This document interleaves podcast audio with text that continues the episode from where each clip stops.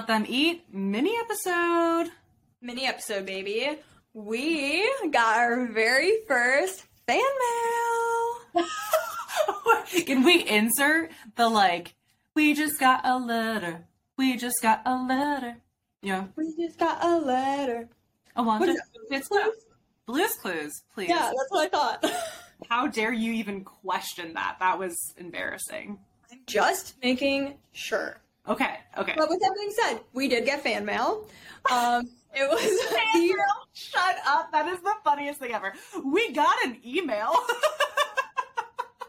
it was from the sweetest lady named Christina, and her and her daughter listened to our very first episode. And I definitely had, I was the emoji where like the eyes welled up. That looks like yes. because her daughter started tuning in because her daughter's name is Emma and her best friend's name is Emily. Stop it. We love another M&M duo. Like, how adorable. Absolutely adorable. But then Christina asked us a bunch of questions about basically just Business. business. And that is a big reason why we started this podcast to begin with. Also, can I just say, floored that we had someone listen to this. Period. But then also took the time to email us and like ask us for advice because what the hell do we know? No, I'm just kidding. We've learned a couple of things over the years. We don't we have a lot more to learn for sure. Um, but I have the email in front of me. I'm not going to read the entire thing, but essentially, Christina owns her own food based company and just had a couple of questions about TikTok specifically. So I'm going to direct her to our TikTok episode that will be dropping, um, or maybe has already dropped. It's episode two, not the mini episode included in that. And we'll probably do more TikTok because that is by far the number one question that I get asked, and I could talk about it all day, but I won't you with it now. Um, she also just wanted to kind of pick our brains about how we've gotten what she calls national attention, getting involved with larger events and companies like the Cleveland Cavaliers, obviously here in Cleveland, and then also if we belong to any business groups. Um, so I guess we'll start with the national attention one, and I would say if you're talking about like PR and press, that needs to be an entire separate episode because when I tell you I had no clue about any of that when I was scaling this business, I was so in the dark about how all of that works. I would say the same with partnerships, though. Like partnerships and collaborations, you do not know what that entails No. until you see, until you start deep diving it yourself. And I feel like. PR pitching to like press magazines that is about 10 times harder to get the attention of editors and writers than it is to get the attention of a business for a collaboration or partnership. 1000% yes. Any type of um article that's been written about us so i had a business insider article written about me. We have been in forbes we've been in the knot we've been in the zoe report we've been in i esquire we've been in quite a bit of stuff. Um and almost all of that has happened purely because of tiktok. Um so just having people's eyes on you via TikTok and social media is what has really gotten any type of attention when it comes to that, which I hate giving that answer because it really doesn't help you in this moment. Um, but what I can say is that we did a little bit of paid PR in the end of 2021. And um was it worth it? Mm, PR is really expensive, um, and it doesn't have the return on investment that I thought it was going to. Were we affiliated when we were doing PR or were we not? I can't remember. We became affiliated about halfway through our PR contract, which, like, adore the person that did the PR for us, literally loved it. I feel like I learned so much from him and I learned so much from that entire process. I don't know that we were at a place in the business that we should have been spending money on something like that at the time, but you live and you learn. And I didn't even know what the hell being affiliated was outside of an influencer but businesses can also be affiliated. So essentially, what that means is that you sign up. There's a couple of different platforms. We were on Share a Sale, that you then, when you get press, you, the press gets paid through the links. So if we were going to be in Forbes, we would then be affiliated. We would have this like joint link that if somebody was reading the Forbes article, clicked on it, purchased our product, they would then get a commission per purchase. And so I think there's only ever been one thing that we've done that was affiliated, which is pretty insane. All the other press that we've gotten has been unpaid organic press, which is wild. It does not happen that way. Do not be fooled. All of those gift guides, so much press is through affiliate links and it's often paid and it's all about who you know. And there's nothing wrong with that. I was just very naive to that when I first got started. I was like, I got a cool product. What do you mean you don't want to feature this in the gift guide? And they were like, but are you going to pay me? And I was like, oh, mm-hmm, that would make sense. I feel like another crazy one that we're recently learning is to be featured in some articles, you have to have an Amazon storefront. You have to be on Amazon, either Amazon storefront or yes, like as a brand, you have to be on Amazon, not like as an influencer. And so we had a huge opportunity with a huge dream publication this winter and they loved our products, but because we weren't sold on Amazon, they couldn't slot us in. Um, so that's something that we're on the low key actually developing right now is being on Amazon. We'll see what ends up happening with that. Um, so, if I were to do it all over again, how would I do this? I don't think that I would pay for PR from the very beginning. Especially, I'm glad that I did. Let me present. I'm glad that I did because I learned a lot and I learned a lot of hard lessons through that and good lessons learned. But now I'm going to give you that information for free. So, you're welcome. Um, you can pitch PR. You can literally create a template where you find the writers. And one way that you do that is just kind of look up to other brands that have been featured in similar things and see who's writing it. Oftentimes they're freelancers. You can find their information pretty easily. Go on Instagram. A lot of them, I follow them. Don't be like creepy or weird about it, but you, they have their emails in their bios often because they're looking for cool things. And another way is if you go to whatever publication they work for. So let's say, I don't know, let's say Teen Vogue is the first one that comes to my mind. But if you go look at an article that they've written, you can click their name. And if you click their name, it takes you to their profile. And a lot of the times they have an email button. So they'll have all their socials and then yep. an email. So that's another way that you can find that as well. Are you going to get results from this? No. No. that's that's not true. That's not necessarily true. But what I will tell you is that you and everybody else and their brother and the PR companies and small brands are doing the same thing. They're getting pitched it's a lot harder than it sounds. They're getting pitched left and right. You have to kind of really research and fine tune what that pitch looks like. Can something come from it? Sure. But it's going to take you a lot of hours and a lot of time to do this that you may not have a huge return on it. If you are somewhere local, I would start with like like here i was on new day cleveland um, a couple of times. They reached out to me but you can absolutely look into who does those segments in your local town kind of start there um, and baby step your way into it. I think you can definitely you can move the needle with some of that pitching but it takes a lot of consistency and a lot of kind of trial and error on what actually works. And i think you also have to ask yourself what's the goal of having this national attention? Mm-hmm. what what is it? Because my goal has changed. In the beginning, I thought, wow, like I'm going to get so many sales from this. And that is not true. Talk to anybody in PR. PR does not equate to sales. PR is something that if you want to validate or give um, almost like a stamp of approval on what you're doing, that's what PR is for.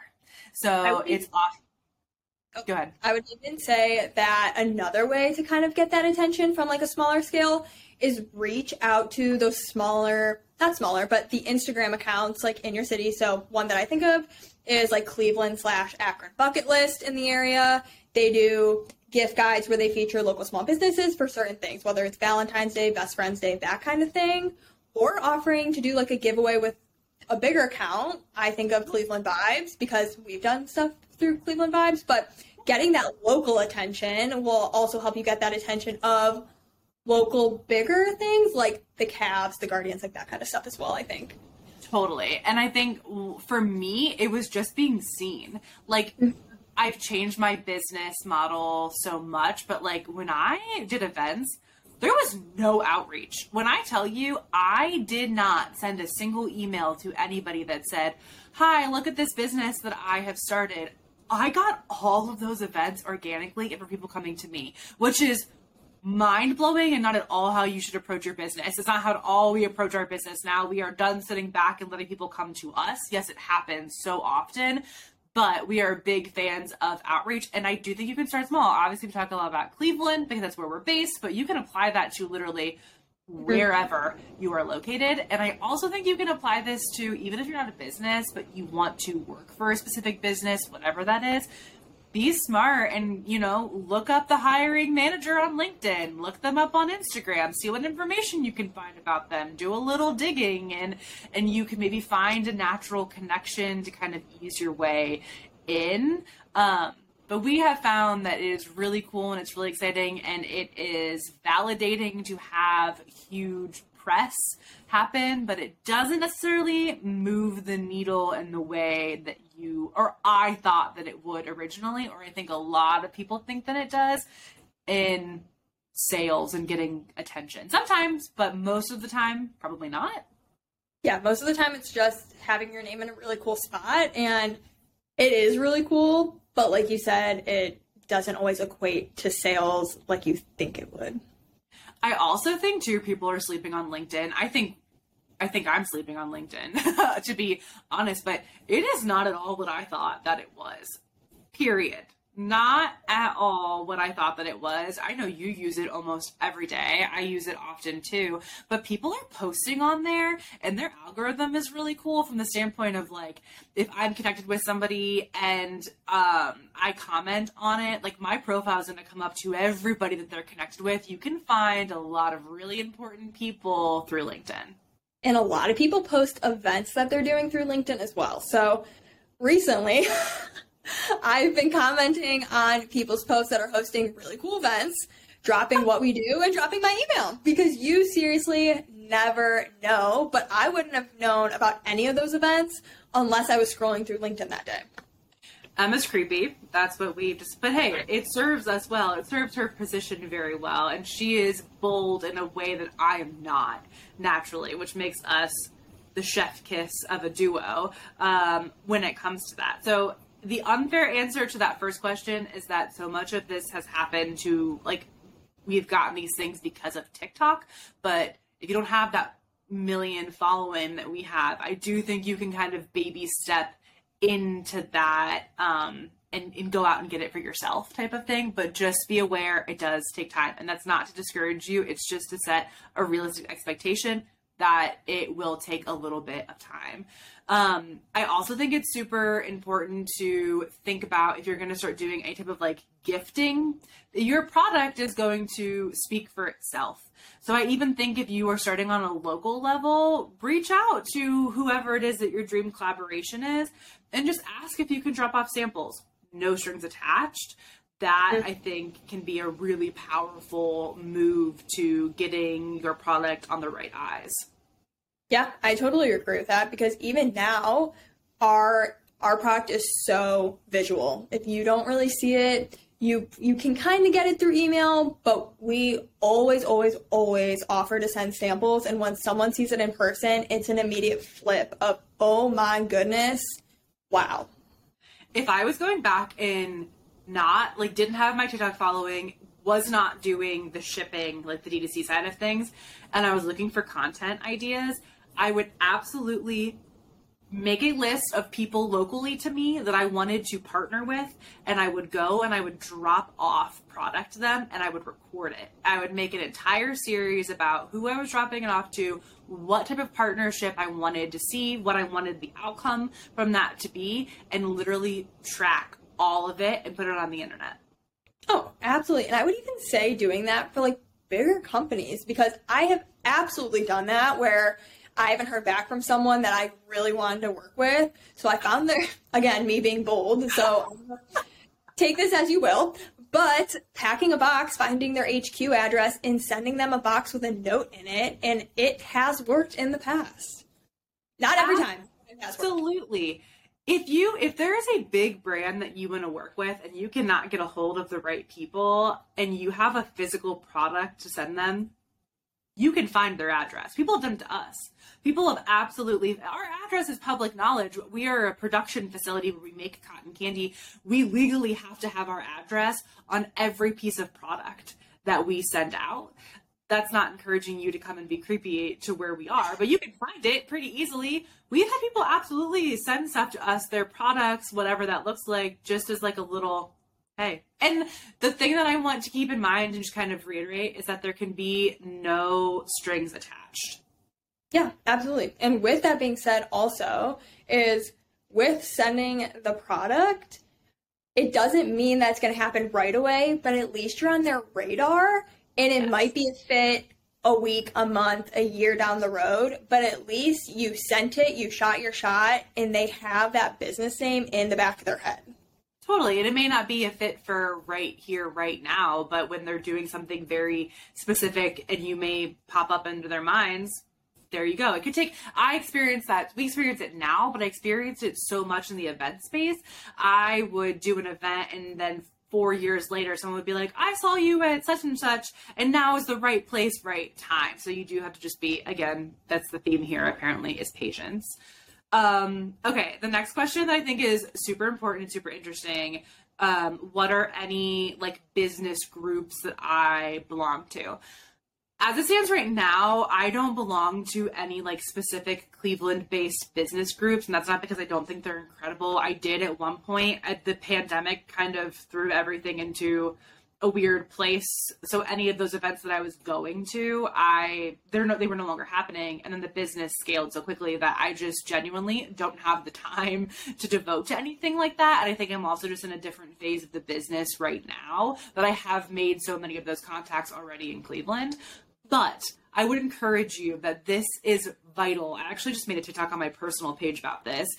Absolutely make local business friends. Befriend them. And i think the key to that is making local business friends with not only people that are above you and where you're at. I don't mean above as in like better than you. I mean just further along in their business journey. Make friends with people that are in the exact same place that you are in or maybe even a little bit lower and then offer each other trades of services so how I did this was in the beginning, I needed photography. We, Emma knows I'm not the best photographer in the world. But you tried and that's what matters. I try. You you should would die at some of the original. I need to make more videos about it. Like my original pictures that I would take for our Instagram. I mean, I almost killed you the other day. I went home early to finish working from home and I check Instagram, and you raw dog just post a photo with no filter on it that could have matched our feed beautifully. And mm-hmm. within 10 seconds of seeing that photo, I text you, I need this photo, and I'm going to put an edit on it. But I with taking the photo. Listen, I almost died when you were like, bitch, what did you do? You're gonna take the Instagram password away from me. Like I'm gonna come in one day and you're just gonna have to reset it because I'm not allowed to do these things. I have a good eye for stuff. I just oh. I'm not good at editing. Um, that's a whole other story. But anyways, um, I partnered with a photographer that was a friend of mine for literally forever. And she was just starting her photography business. I was just starting my cotton candy company. And we would do like shoots. She had no one to take pictures of and nothing unique to take pictures of. And I had no pictures, but I had a unique product and I am a person that she could take pictures of. So we literally would just set up these photo shoots to do that. It's so important to um really have people that understand where you are exactly when you're in that time that it's really relatable. And I feel like another thing is that people don't really want to talk about those hardships. So even if you have to be that first person to like ask advice, shoot your shot because little do you know that person may be in the exact same position you're in, yep. but just doesn't want to say anything. So I think we learned that pretty largely this year again. Like when you think someone's in like a bigger space than they are, but when you really take the time to get to know them personally, get to know their brand, get to know anything behind the scenes, you really realize that you and a bunch of other people are in the same position. Just not everyone talks about it. And I think there's this this is kind of like a, a detour a little bit, but not really. I think that there is this weird um I don't know, like expectation or kind of dynamic when you're constantly going to people that are further along than you and asking for advice. In some instances, when they especially when they offer to be able to help with it, like that's totally that's totally appropriate. There does become a point where it almost has to be a fair trade. So if you were in the place, same place or similar place as somebody else, and you have just nailed wholesale, and you know exactly what you're doing with wholesale, but that other person has no clue but needs to venture into that, but they have a really kick-ass content strategy, meet and and go back and forth on that. It has to feel like a mutually beneficial partnership as opposed to you reaching out to somebody that is just eons ahead or below and you you honestly feel like you're just being drained because you're answering all of these questions from somebody that's like way below where you are or you feel like you're constantly nagging somebody that's way ahead of where you are. So it's definitely like a unique balance of yes a mentor is great but i think what is undervalued is people exactly where you are and meeting someone in the same place. Also, I think the biggest thing, and there's going to be a whole episode on this later on, but there is a big, big, big, big, big difference between asking someone some something that they can answer, I guess, and then the second half of that is asking a trade secret. And Yes. people love to you throw around the word gatekeeping. You're gatekeeping. oh my god yes that are you am i gatekeeping our trade secrets that took years to find and really what makes art like i'm just gonna use Art Sucre but what makes Art Sucre Art Sucre or are you asking me my content strategy that i can really help you gauge where we're at and where you can be at with it and i think that's just a fine balance and i think it can be a line that gets overstepped way too often There absolutely is. There is nothing wrong with keeping some things close to the chest.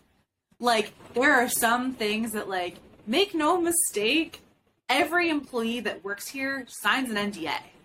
And that's not because I'm like this egomaniac that thinks that, you know, I'm going to sue somebody for whatever. But there are things that working here in specific positions, you hear and you know and you oversee that took me years develop and time and money and energy. You think that just anybody that walks into a Coca-Cola plant knows the recipe for Coke, you're out of your mind. Like there are and and that is okay to, to some degree, but again, you're right. Gatekeeping has been such a this buzzword that gets thrown around. However, when I tell you if I know someone that can help you with a specific problem, or I can help you with something that is, you know, not a quote unquote trade secret, your girl is going to help you. I want to be the connector of people. I want to give all of this knowledge that I have freely for some things and and to be able to help people. I feel so passionate about that. So i do think that it is a fine line that is kind of hard to navigate in the beginning. It's this like be bold but don't be too bold. Like ask questions but don't ask too many questions. And i think it depends all who you're talking to. Some founders literally hate the phrase hey can i pick your brain? Doesn't buy it doesn't bother me. I get asked that often. I get dms all the time about people asking my advice on stuff and I enjoy giving it. So I do. I think you just have to be careful of who you're asking, how you're asking it, that kind of thing. Yeah. Which was a completely 180, not what we're supposed to be talking about, which was business groups. So join those business groups is what I'm saying. I can't give you any off the top of my head for like connections that's woohoo! Make connections, network. But here's the thing. I'm going to encourage you to do it not only locally wherever you're based, but also so much bigger than that. think outside of the box. One of our dear, dear friends, her name is Jasmine. She has started this incredible community called Female Founder World. She has an online community in a G- Geneva, is what it's called. Um, join that if you're a female founder. Find some, whether it's a podcast, she has, Jasmine has a podcast, it's a great resource, whatever it is, find those people, find them locally, find them other places, find them across the world. I've literally taken Zoom calls with founders in Australia because they had questions about TikTok, and I just jumped on a call with them and helped them out for a little bit. If you find your right people, it will absolutely be life changing for your business. So, yes, absolutely get into those business groups wherever they are, wherever you are. And you can even find this within I know I have it within my group of friends. I have such an entrepreneurial group of friends, and I know I'm very lucky in that aspect. But all of my entrepreneur friends, we are all, I mean, so far across the board of different businesses and different companies. Yet we can all find a common topic of, hey, I need help with this. I need help with this. Do you have any ideas? Because you are in a totally different realm than me. So don't niche down to just the specific genre of business you're in, but yes. even look beyond that because someone, if you're in the food industry and someone's in the photography industry, while you're not in the same genre, you each have something so special to bring to the table. Talk about it. I would actually argue that it's more important to have friends not in the industry that you are in and to network outside of your industry. I think people will be more likely to share trade secrets, quote unquote, with you if you're not in the same space. If you are a competitive cotton candy company reaching out to me, which by the way happens about weekly, asking for what ingredients do we use, what machines do we use, how do we make our recipes, all of these things I'm probably going to be less likely to give you information. And it's not that I'm, you know, scared that you're going to take these things and, you know, run with them necessarily. But there's something to be said about the fact that I developed all that. It cost a lot of time and money. It's literally handing over very specific secrets to people that are doing exactly what you're doing. But if somebody that is in a completely different space and makes clothes and comes to me and asks questions and I have answers for whatever it is, I'm probably going to be a little more likely to share right or wrong. I don't know. I, I go back and forth with that, but that's how I feel about it if I'm being honest. And with that also being said, and going back to kind of like the partnership collaboration route, is reach out to the brands that you don't think fit because the ones that don't fit are the ones that are going to get the attention and get people talking. Hundred percent, yes. Though, like the weird collaborations, like I think Elf and Dunkin' Donuts did one that kind of blew up on TikTok, and people were like, "This is dumb. This makes no sense from a branding standpoint." No, you're wrong. You don't understand branding. That is why it was genius and absolutely made sense from a branding standpoint. Also, to be clear, another side note, they didn't do that brand collaboration to make money. It was an awareness thing. They wanted to, they know that especially younger Gen Z, because of Charli D'Amelio, Dixie D'Amelio, those girls were Dunkin' girls. Elf wanted those eyes that Dunkin' was getting on them. It was not about selling makeup palettes that were Dunkin' scented or colored or themed. Nobody on every day is probably wearing a bright orange eyeshadow that's Dunkin' colors. It had nothing to do with that. It was a vehicle to get the eyes of the Dunkin' girlies because they're not Starbucks girls. They're in Dunkin' Donuts onto them and to convert them into customers. Yeah, and you can you can be bitching about it with one of your best friends, or we're talking about it right now, but that was the exact point of that collaboration. It gets people talking. And 100%. Would we be talking about Dunkin' Donuts or Elf if that collaboration didn't come out? Probably not. I think, and I could be totally misremembering this. I could have actually dreamed this, but I think I'm right.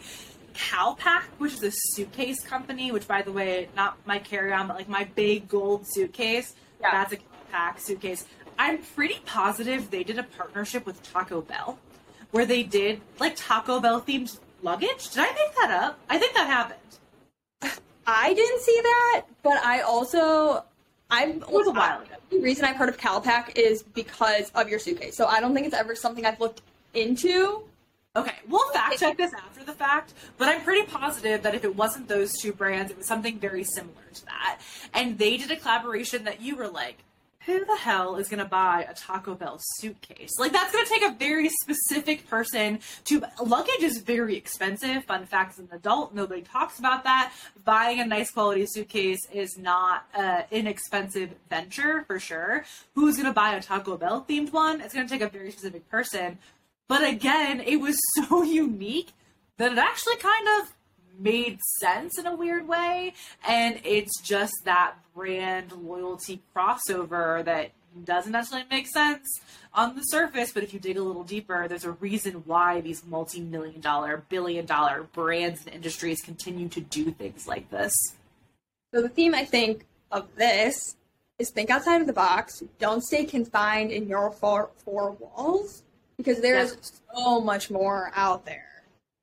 And also send us, as Emma is now calling it, fan mail. Send, send us emails because it, it, makes us really happy and excited. I actually made us our very own email uh, address. It's let them eat at artofsucre.com, um, or you can just send us to hello at artofsucre.com or I'll give you the real in that's super hard to find. LOL, not really. It's literally plastered everywhere. Our personal emails are just Emily at artofsucre.com or Emma at artofsucre.com. And if you send us fan mail, we will do many episodes like this, answering your questions and kind of deep diving our opinions on it. Also, Christina, we literally love you so much. Thank you for being our very first email ever. And I hope this was helpful. We took a lot of twists and turns, which is very natural for how Emma and I communicate. So hopefully you were able to follow along. Yes, hopefully you were. Tell Emma we say hi. And on that note, love you, mean it. Love you, mean it. Bye. Bye.